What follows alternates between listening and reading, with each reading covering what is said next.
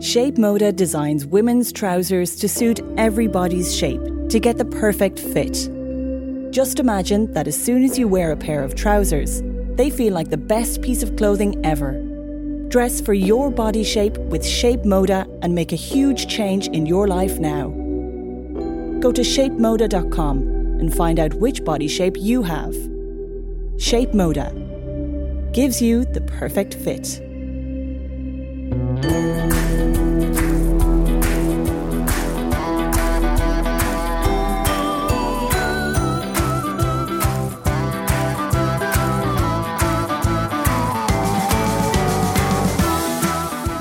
Welcome back to the Women's Podcast. I'm Róisín Ingle. In this episode, we're going to be talking about the art of wintering. And you might think, why are we talking about wintering in the summertime? But this is wintering in a metaphorical sense, as Katherine May explained to me. I've kind of extended it to think about how we survive those metaphorical frozen periods. I'm thinking about the fallow periods in life or just the times when we feel cut off from the rest of the world, really, like after a divorce or a major mental health episode or physical health, or just sometimes when big changes come to us. And there's that, that period when we feel like everyone's carrying on without us and we're almost behind glass and, and, can't quite access the rest of life for a while. Before we hear more from Katherine, I wanted to mention an exciting thing that's happening this weekend. Three women are being made free women of Dublin. And if you are a regular listener to this podcast, you know that we've done a lot of moaning about the fact that since 1876, when that honour was first introduced, there are 86 men who have the freedom of the city and only four women who are on that particular roll of honour. Those four women, of course, are British suffragist Margaret Sandhurst, Maureen Potter, the brilliant entertainer, former Crown Princess Michiko of Japan, and Mother Teresa. Myanmar leader Aung San Suu Kyi, uh, her honour was revoked in 2017 to protest her handling of violence against the Rohingya Muslims in her country. But this weekend, thanks to Dublin Lord Mayor Alison Gilliland, who was on this podcast not so long ago, there are three women being given the freedom of the city Olympic gold medalist Kellie Harrington, human rights activist Ailbhe Smith, and world leading expert in cyber psychology, Professor Mary Aiken.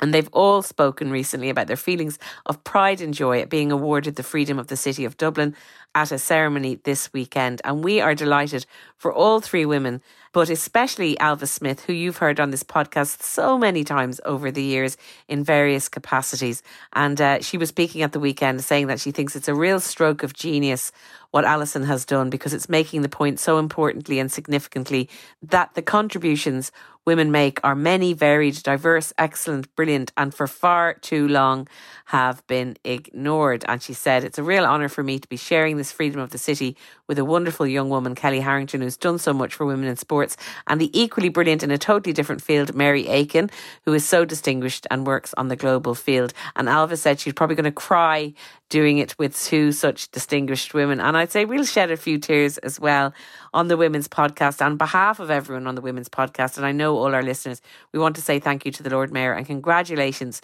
to these three brilliant women who can now graze their sheep in St. Stephen's Green, which is one of the perks of being a free woman, apparently. And here's to many, many more women getting that honour in the next few years. Now, today, we are going to be finding out about wintering. The idea that as human beings and as women, we have and we need to have our fallow seasons, times when the light is low and our resources are severely diminished.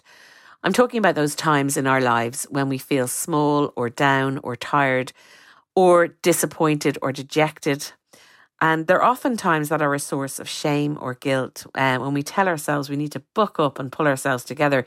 But in her new book, Katherine May posits the idea that these times of wintering are crucial for us to repair and to care for ourselves in order to emerge with hard fought wisdom. So that's what we're going to be talking about today learning to recognize the process of wintering, to engage with it mindfully, and maybe even to learn to cherish those times in our lives when everything goes to pot and we need to care for ourselves by battening down the hatches, reading lots of books, cancelling social plans, and allowing ourselves to sink into vulnerability, to melancholy, and hopefully to find some redemption there. Katherine is an author and a podcaster and a creative writing teacher, and the book is called Wintering The Power of Rest and Retreat in Difficult Times. And I began by asking Katherine to explain the concept of wintering. So, wintering is a term I borrowed really, um, and it's used to describe the way that nature survives the winter months, the coldest months. But I've kind of extended it to think about how we survive those metaphorical frozen periods. Um, I'm thinking about the fallow periods in life or just the times when we feel cut off from the rest of the world, really, like after a, a divorce or a major mental health episode or physical health. Um, or just sometimes when big changes come to us and there's that that period when we feel like everyone's carrying on without us and we're almost behind glass and, and can't quite access the rest of life for a while. When I read your book, I immediately thought back to when my actually it's funny you mentioned breakups there and, and marriage, when my marriage broke down and that sense of shame around feeling completely yeah, outside of things is a really good way of describing it. Like I was looking at the world and people didn't know what was going on with me. So I was having this major sort of life event, but I didn't want to tell anyone because I didn't want to open up about it. And and I really like I just wanted to retreat. And in fact I did. I went on a 10 day meditation silent meditation oh retreat. wow. That's so a really was, good solution. I was thinking when I was reading that that was a sort of a wintering but I didn't know it. But naming it I think is really interesting. Naming that time when things happen that are so overwhelming that we just we can't kind of go along as we used to and we need to batten down the hatches but we don't tend to admit it because it sounds very yeah. weak it's so and it's so interesting that you brought up shame straight away because I, I just think that's such a key part of that wintering experience that it's not accepted you know like we we used to have those very formal conventions for grieving for example that let people have a year at least, you know, when they were expected to be visibly grieving. And now we've started to call a whole year of grieving pathological. It's actually going into the new diagnostic and statistical manual. And in fact, we so often expect people to kind of pick up really quickly after a personal setback. And there, and of course we don't because we can't, because these things take a long time to process. And so we just live in total shame and we don't talk about it and we don't believe that other people go through the same, exactly the same stuff that we do. And I, th- I think breakups is such a good example because, you know, if you break up with someone, you get like a month before everyone starts going, So, are you getting back on the bike again? you know? Exactly. And we'll talk about your own kind of life events that uh, preempted the, the wintering that you describe in the book. But it is also interesting that we've kind of all been collectively or separately wintering in the last in during the pandemic. But I know you wrote the book before the pandemic, yeah. but it's kind of amazing. It feels like a pandemic book. Yeah, it was really strange actually. I mean, it, it came out in the UK, I think three weeks before we locked down. And I, at the launch party, everyone was saying to each other, do you think we could actually end up in a lockdown? You know, and so I had a couple of weeks when everyone was talking about it as a book that was about all sorts of things. Um, and then ever since then, everyone thinks it's a, a pandemic book. And certainly in America, where it came out the following November, people can't believe it when I I didn't write it like during the pandemic. So yeah, no, it's um, it's been I, that word wintering has become associated with the isolation that that we all felt. I think. And you mentioned uh, America. We should say it's a New York Times bestseller, which is a, quite the achievement. Congratulations. Yeah, amazing. I, that, nobody is more surprised about that, that than I am, trust me. well, I think you definitely hit a chord. Now, the book opens with the line Some winters happen in the sun. And you um, explore a time of wintering in your own life. It was just before your 40th birthday. So tell everybody what happened around that time. Yeah, so so loads of things came at me at once really. Um, so I'd already decided that I needed to leave my job because I was feeling very overwhelmed, like many academics do, um, and I felt like I couldn't balance family life with it. Um, so I just had the conversation that I was going to hand in my notice when my husband suddenly became really ill with a very severe appendicitis, um, and it, you know, it was life threatening, and it was this this moment of absolute terror that I think I don't know, just showed me how fragile things actually are for us. You know, like not only could I lose him, but if I did, we were in a financially really precarious position too. And it was terrifying. Um, but during the time that he was in hospital, I began to get abdominal pain as well. And I first of all thought it was some kind of weird sympathetic response, um, but it continued to the point when I uh, found myself just doubled over my desk one day at work and unable to to do anything, and had to call my GP and say, "What do I do?" Um, and it turned out that I'd, I mean, I had loads of different gut problems all at once. Um, but there was a period of time when my GP was saying, Well, I, I think you should prepare yourself for a cancer diagnosis. Um, and so I, I, feel like kind of mortality visited us for a while. Um, and, you know, like my health took a long time to recover and hasn't ever fully recovered. Um, and then soon after that, just, you know, because disaster attracts disaster, uh, we had to pull my son out of school because he was severely anxious and no longer coping. And so, between the three of us, I think we felt like kind of weird social outcasts for a while. I think it felt like nobody knew what to say to us or or what to do with us, um, and we had to weather this this huge storm together, really. And you say, if I didn't see my winter coming, then at least I've caught it in the early stages because you sort of identify that that's what's happening. I'm wintering now, and you put it, you put that name on it. And what did putting that name on it allow you to sort of do? I mean, you really leaned in, and I think that's what the book really teaches me and teaches all of us that we need to lean into these wintering periods and not try and run away from them and give ourselves what we need when we find ourselves yeah. in this situation. So, how did that manifest for you? Well, I kind of I felt like a kind of expert winterer by then. I felt like I'd endured so many winters before, and I almost like recognized the shape of it, and I realized I could see it in other people too. And I knew that it wouldn't be quick. You know, like it this is a this was going to be a process, and I knew that it was change visiting us. Um, but of course, you don't know what change, and, and it's almost like you have to go through the process of this winter to find what change is coming. And so I just immediately started taking really good care of myself. You know, I, I slowed everything down. I cancelled out my diary.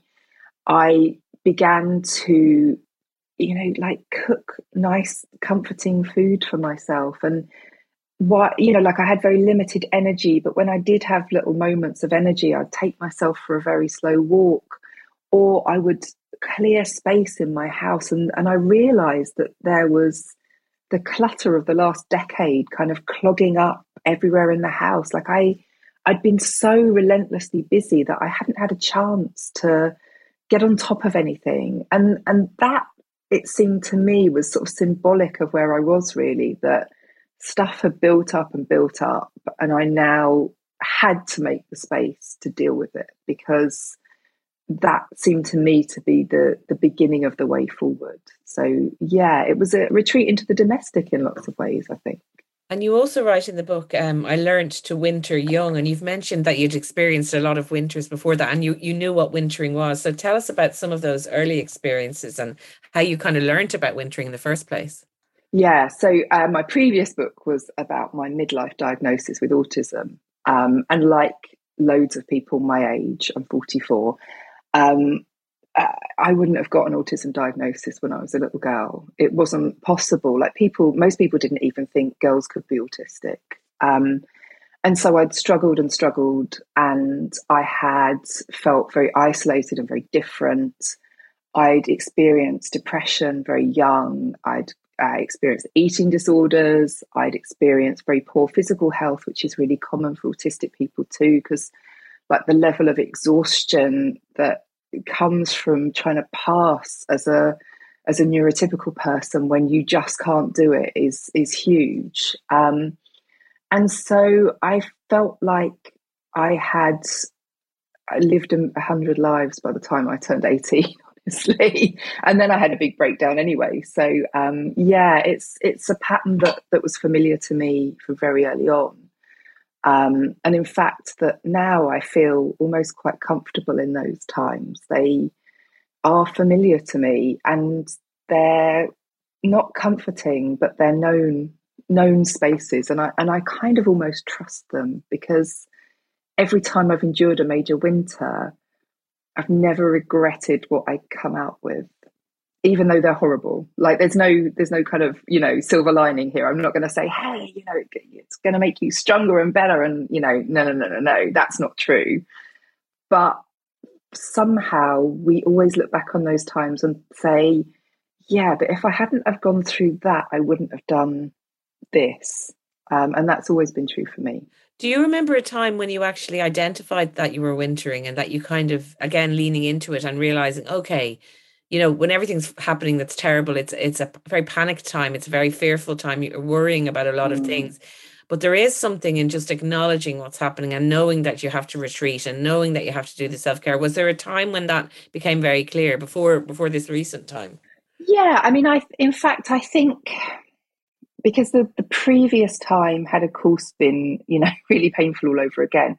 But actually I'd begun to recognize it in friends, you know, and I'd begun to see that that kind of that narrative arc in their own crises and and the book the idea for the book didn't come from my own crisis it came from speaking to a friend in the pub one night and her feeling like like she'd screwed up life for good you know like everything had gone wrong and it was not recoverable and I found myself shouting, not shouting. I mean, that's you know, I maybe had had a few glasses of wine. Like you're wintering though. Like I, this is not the end of anything. This is this is the beginning of a new cycle and you are in the, the lowest dip at the moment. And I really feel that with you, but don't, for God's sake, tell yourself that this is the end of anything. It's just the beginning of something else. And your job is to adapt to this new reality, however unwanted it is.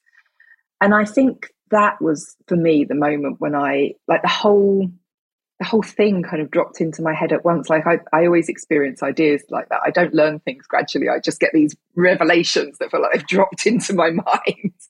And and that then made it easier for me the next time. And I really hope that I'm passing on something that means that people now who've read the book will say, okay, yeah, I, I know the shape of this. I know what this is. Um, and it's it's not terrible. It's not an ending and it's something that you move through and there's something on the other yeah. side and there's there's learnings as well. There's also always really beautiful space in those horrible times as well. Like there are moments of if you let it come like of such pristine sadness that you can actually wallow in that for a while and, and be in that. And there are opportunities to see the beauty of the small and of, of the restrictions of life. And there are opportunities to let people take care of you, which maybe isn't as bad as we always think it will be. So I think there are lovely things in there.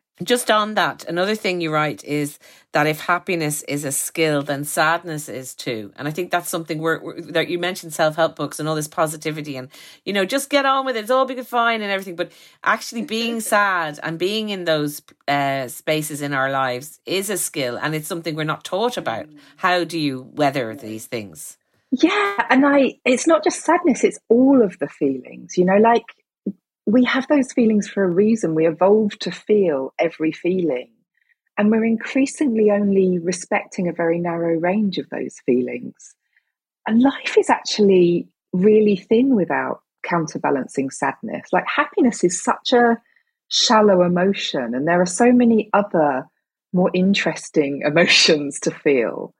I I mean, I actually I, am interviewing Susan Cain next week, whose new book is called Bittersweet, and I think that really captures that word bittersweet, captures something that we all understand as actually a really compelling, deep, rich emotion that life would be worse without. But it's not pleasant, it's not jolly, um, and it's not positive in that kind of striding forth, sharing a meme on Facebook kind of a way it's something more delicate than that that speaks to the, the, the nuance of human experience, which is gorgeous. And in the book, you do speak to other sort of people who are used to wintering in a very literal way and sometimes a metaphorical way, but you know, like Nordic families and indigenous communities. So, what did you learn from the people you spoke to about wintering? And I mean, one of the things that stood out was we have to prepare for wintering. Like, we yeah, should be sort of preparing yeah. for it even when we're not in a wintering period. Yeah, I mean, I was really interested to know because, like, I'm a big lover of snow and, and the, the hard winter, which I know doesn't appeal to everyone, but for me, that's that's my favourite season. Um, and I really wanted to know what it was like to live in those landscapes where you get snowed in every year. And so I spoke to Finnish people, Norwegian people, Swedish people, Icelandic people, um, and what they told me was that the preparations start way earlier than we'd ever expect, like August, you know. Um, but they associate those times with so much pleasure. They they prepare for them by like filling the freezer with good food, by uh, pickling. Pickling is a really really big part of of northern culture, which I think is coming back here a bit, but they they're still really conscious of it. Uh, you know, and preserving food, and also like getting their house in order. You know, uh, one of my interviewees said to me that you can't afford for your roof to have a leak by the time the snow comes because you won't be able to repair it then and it will devastate your house. So they, they take care of their environment. And that means that they create a kind of pleasurable space to winter in rather than a crisis space. And that, I mean, that I started talking about the uh, the, the prevalence of sauna culture or sauna, as I have to say now, to, to be uh, properly northern sounding. Um, the, the sauna is not just a nice thing to do or a luxury thing you might do at a spa in, in Finnish and Norwegian culture. It is a necessary kind of family gathering that's associated with a really different state of mind. Um, and it's it's essential. It's as essential as a bathroom. That's how my Finnish my Finnish interviewee described it. She you would know more buy a house without a sauna than you would a house without a bathroom. And part of that is about how to create beautiful social space in midwinter when you're snowed in and you can't go out. And I wonder if, like, I don't know about Irish culture, but I think in English culture, we'd see that as a little bit above your station almost. Notions, like, we'd say. We say notions. You know, notions, yeah. yeah, exactly. Like the idea that you might make space for pleasure in everyday life runs quite contrary to both of our cultures, I think. But it's a good thing. It's a really, really good thing. I mean, I think unlike you, we're beginning to abolish like other social spaces like the pub. Like I, I don't think so many people use the pub as, as a kind of everyday social space anymore. And I like we're losing everything that that puts pleasure into normal life and we're turning it into an indulgence and extra. And actually like we need to see each other we need to have fun we need to laugh we need to mingle and put all of those feelings together. This podcast is brought to you by shapemoda.com log on today to find your perfect fit And I've seen you quoting Sylvia Plath saying "Winter is women." I think she says that in, in one of her poems. Winter is for women. Yeah. Winter is for yeah. women, and so there's yeah. a this is the women's podcast. I'm just wondering about the angles around the feminine and um, and women and wintering. What did you discover about that? Because mm. we probably need it more than anybody, really, don't we? I, I think women are intimate with winter in a way that men aren't always. I mean, I think partly because we talk about it more and we are more concerned with each other's winterings. We we are talking to each other about our experiences, and we're often the ones running to, to support when stuff goes wrong for other people. But also, I mean, there's something about the way that our bodies are made and the cycles that we endure that mean that we are more often thrown into winters, big ones and small ones. And I, I do actually think that motherhood is often a wintering period for women, a, a very hidden one, like a very taboo one, but I think those early days of motherhood are a massive wintering period for so many people, certainly for me. But equally, I think for a lot of women who don't want children, they endure the winter of their friends having children and feeling isolated about that. Or women who do want children and can't have them endure a different kind of winter. There's something about our bodies and our social life and the way that expectations are put on us that I think mean that we we know winter so well. And that's what sylvia plath talked about so beautifully. Yeah. Tell me about your winters then because they can't last forever. Spring has to come bursting forth. But when you were in it particularly the, the things you describe in the book tell me what it looked like for you and what you did and how other people reacted to your wintering. Yeah. So for me, for me, like I, I do enjoy solitude. And so one of the things that I do to cut down on the strain is I will cancel out every social engagement that isn't absolutely necessary. I get outside a lot. I think one of the biggest things that you can do for yourself, however restricted you are, is just to smell the fresh air every day, even if that's leaning out of a window. I always walk if I can. Um, but I swim, I live by the sea and I swim as often as I can in the sea too. And all of those things, they show me something about how the world is like moving and changing. And they give me things to notice actually that they might be really small, but it might be, you know, different wildflowers popped up on the beach this week, or, or actually like the alleyway down the side of my house, someone's thrown a packet of wildflower seeds, uh, like in the cracks. And that's brilliant to watch now. It helped me all through lockdown because different flowers are coming up in my alleyway all the time. And, and today it was cornflowers. It's like the most ugly space you can imagine, you know. But getting outside, I think, does help. And it and it actually gets you in line of seeing other people and having a quick chat, which I, I do think is important.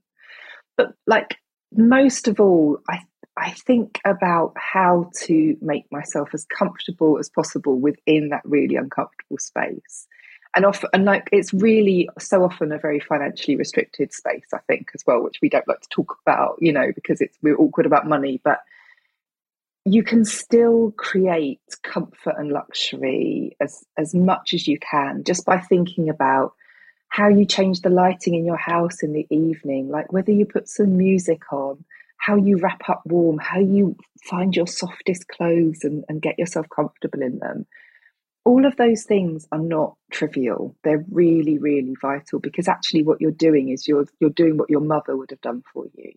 You're taking enormous care of yourself like you're a small child who deserves care. And that's the truth under all of this like we're all worthy of care.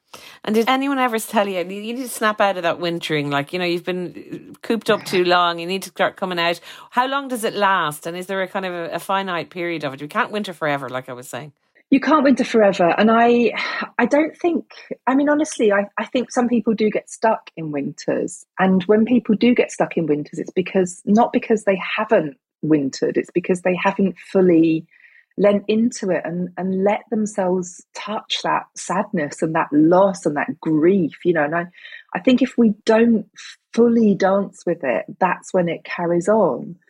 And you know obviously like there are all kinds of things you can do. You should you should go to your doctor. You know you should don't not take medication in favor of lighting a scented candle.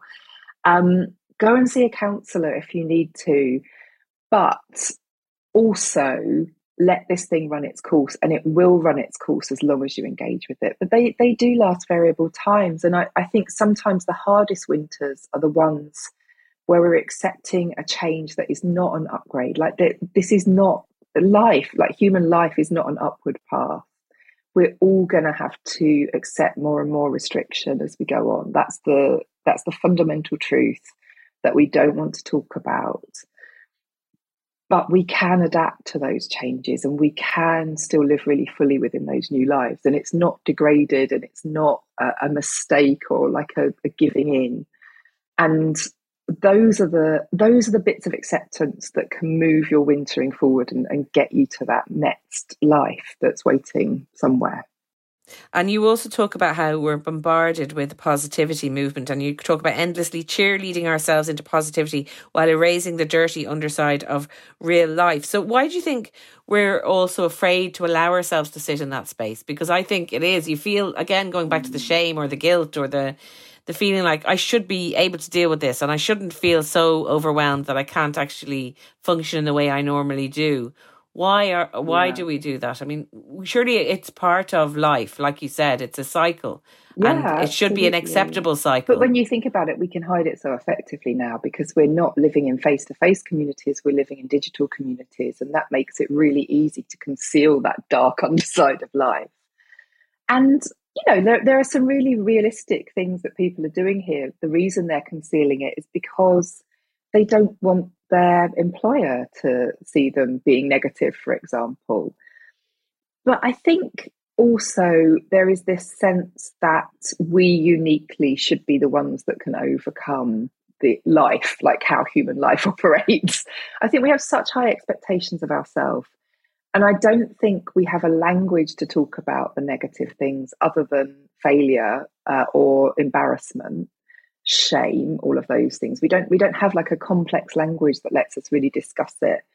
And we don't really see examples of it because actually our instinct is to to hide when that happens and to not admit to it and to drop out of culture rather than to fully engage with it. And you know, in our in more ancient societies, we'd have seen all human life at once, all the time. We'd have been among elderly people, we'd have been among sick and disabled people, we'd have been amongst new mothers, we'd have been amongst teenagers, you know, like everything would be visible all at once. And now those groups disappear. And the only people we see in the mainstream are the people who are coping at that moment. And there's a real survivorship bias to our culture that, that just makes everything else totally invisible.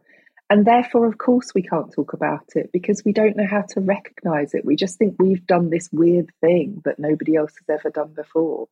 Yeah. And you mentioned your son earlier and having to take him out of school. And I was thinking as I read the book, you know, I haven't talked to my daughters about it yet, but I think I really want to introduce the concept of wintering to my kids because I mean, mm. I'm 50 and I'm sort of learning about this idea that obviously I've done before, but I just never had a name for it. But and and now I sure, would. Yeah. I think when the, my next winter comes, because we all all have several winters. I don't think there's you know just one big winter. Yeah, yeah. Oh, many, many, many. Yeah. yeah. and it's something I'd love my daughters and I think pe- people listening, if they have kids or young people in their lives, to, to talk to them about that. Have has your son mm. kind of is he aware of wintering? Does he, does he know that that's what you were doing? Yeah, and I I mean when he was out of school, I think we we spent a lot of time talking about what this was and what it meant. And I don't think I necessarily used the word wintering with him at the time, but we did talk about how sometimes everything falls apart and you have to rebuild. Um, and he's, do you know what? It's really interesting because I, you know, like it was a big decision to take him out of school. And all the advice we got was to keep pushing him into school and keep kind of forcing him into this mold that was really not fitting him. Like he just didn't get and on it, in school. He didn't like it. He made he that very clear. Hated yeah. it. Yeah, yeah. And we couldn't, you know, it got to the point where he was just throwing massive fits in the morning and in the evening when he got home. And our whole life was constructed around trying to bribe him into school and pick up the fallout on the way the way back out. Uh, and it just was unsustainable. And, and I sort of trusted my instincts. And what I felt really strongly was that he was telling me that he was vastly unhappy and vastly uncomfortable. And that I, as a parent, had a choice to make as to whether to listen to him or not and to like honor his actual feelings rather than to say, sorry, you're not allowed those. They, these are not acceptable. And they're, I mean, they were really inconvenient to me. I did not want to homeschool. Um, I mean, you know, a year later, everyone was homeschooling, but there we go. Um, and I wanted him to know that it was okay for him to be having this reaction, but that we needed to problem solve it together. And that's what we did. And he went back to school very happily, like nine months later. Um, everyone told me I'd never get him back into a school again. That was not true. He's and he now loves school, but he's learned to make adaptations to do it his way and to to have the measure of it more. I mean, I, I'm quite a rebellious soul, so I'm really happy to tell him the bits that really don't matter, and none of it actually matters because the world is full of happy people who didn't succeed at school. Um, and so, yeah, it was, it's the biggest lesson I've ever taught him. And I'm really glad to have taught it. And I've noticed how empathetic he is to other kids when they're struggling now. He's got this real sense of responsibility to help, which I'm so delighted. And things are better for you now. I'm I'm assuming you've been through quite a time of a lot of different things that happened at once. So you're out of winter, but are you kind of conscious all the time that you know it, it, the winter will come again? Absolutely. I mean, I'm I'm kind of getting ready for the next one. Um, I, have started to save for a pension, which is the most exciting. I mean, I'm not sure how much of a pension it's going to be, but there we go.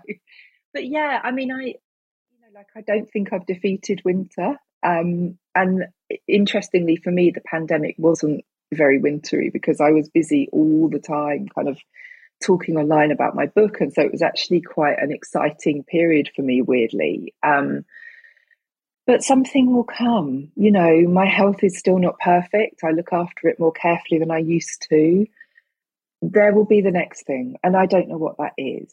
And all I can do is be as ready as I can during the the good times, um, and to enjoy them fully, and to accept that I'm fallible and something will happen at some point and that's just normal. And I know there'll be some people listening who are going through it at the moment. Um, you know, the cost of living crisis is affecting so many people. There, there's so many things going on, and we hardly sometimes don't know. So, what would you say to those people who are, you know, maybe you haven't identified that that's what's happening, but would like, you know, it might help them. So, what can they do? So, first of all, you're not alone, and you've not failed like you're going through something that is part of a bigger cycle beyond your control. Make as much space for yourself as you can in that in that time. I know it's busy i know it's hard but make space to look after yourself and to feel your feelings. And reach out to people who are kind and sympathetic and who don't expect you to move on but who will listen. And get outside get outside as much as you can, breathe the air, and make space to think because your brain is doing work on this that you don't know how to do consciously. But what you what your job to do is to to open up the space in which that can happen and to do it gently and kindly and acceptingly. And ask yourself what's coming next? What's this what's this change that's coming? What do i need to do that maybe I would have considered unacceptable before. Like, where am I now? Where am I being taken now? I mean, uh, the world is so full of horrible looming crises at the moment. I'm pretty sure that a huge percentage of the people listening will be right in the middle of one one winter or another. And the opposite thing to say is for those of us that are not currently wintering, we should think about who we need to reach out to, who we can help, who we can listen to without solving. You know, does anyone need some money? Does anyone need some practical help? There, there is so much that we can do. We shouldn't just sit like a kind of brooding hen on some nice eggs in the good times. We should we should go out there. We've we've got work to do. Mm.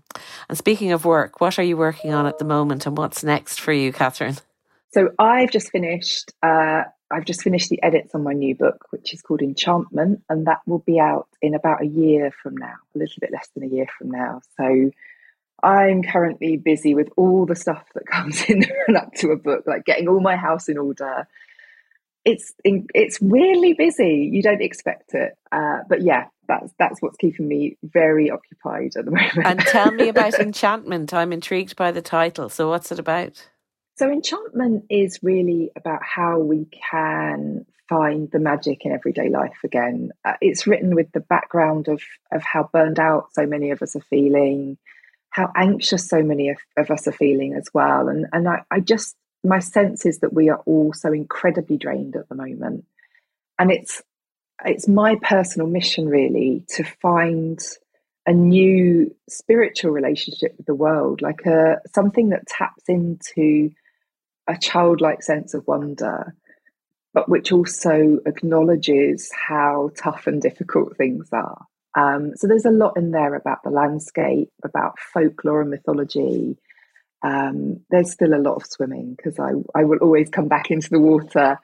Um, I'm really proud of it, and I, I really hope it will help us as a like community to think about what we do next and what we do now, even though everything seems so dark. Well, I hope you'll come back and talk to us about enchantment when, when it's out oh, in yeah, the world. Yeah, try stopping me. well, thank you so much, Katherine, for telling us about wintering. And I think I, I, I use the word comforting when I when I think about the book. I, I think naming something and finding a space and understanding that it's a period of growth as well as pain because I mean, without getting too cliched, where there's pain, there's always growth, isn't there? And I know you were changed by your winter, and anything that we've been through and endured like that has changed us oftentimes for the better. There's been so many lessons, and I know you've had so many of those as well. So I think you're helping a lot of people, and um, yeah, very grateful for you coming on, and do come back again soon.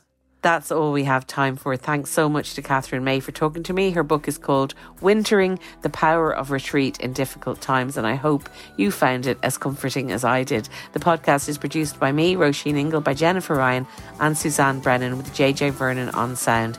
Do get in touch with us on email, the women's podcast at irishtimes.com, or on social at IT Women's Podcast. Mind yourselves, and I will talk to you next time.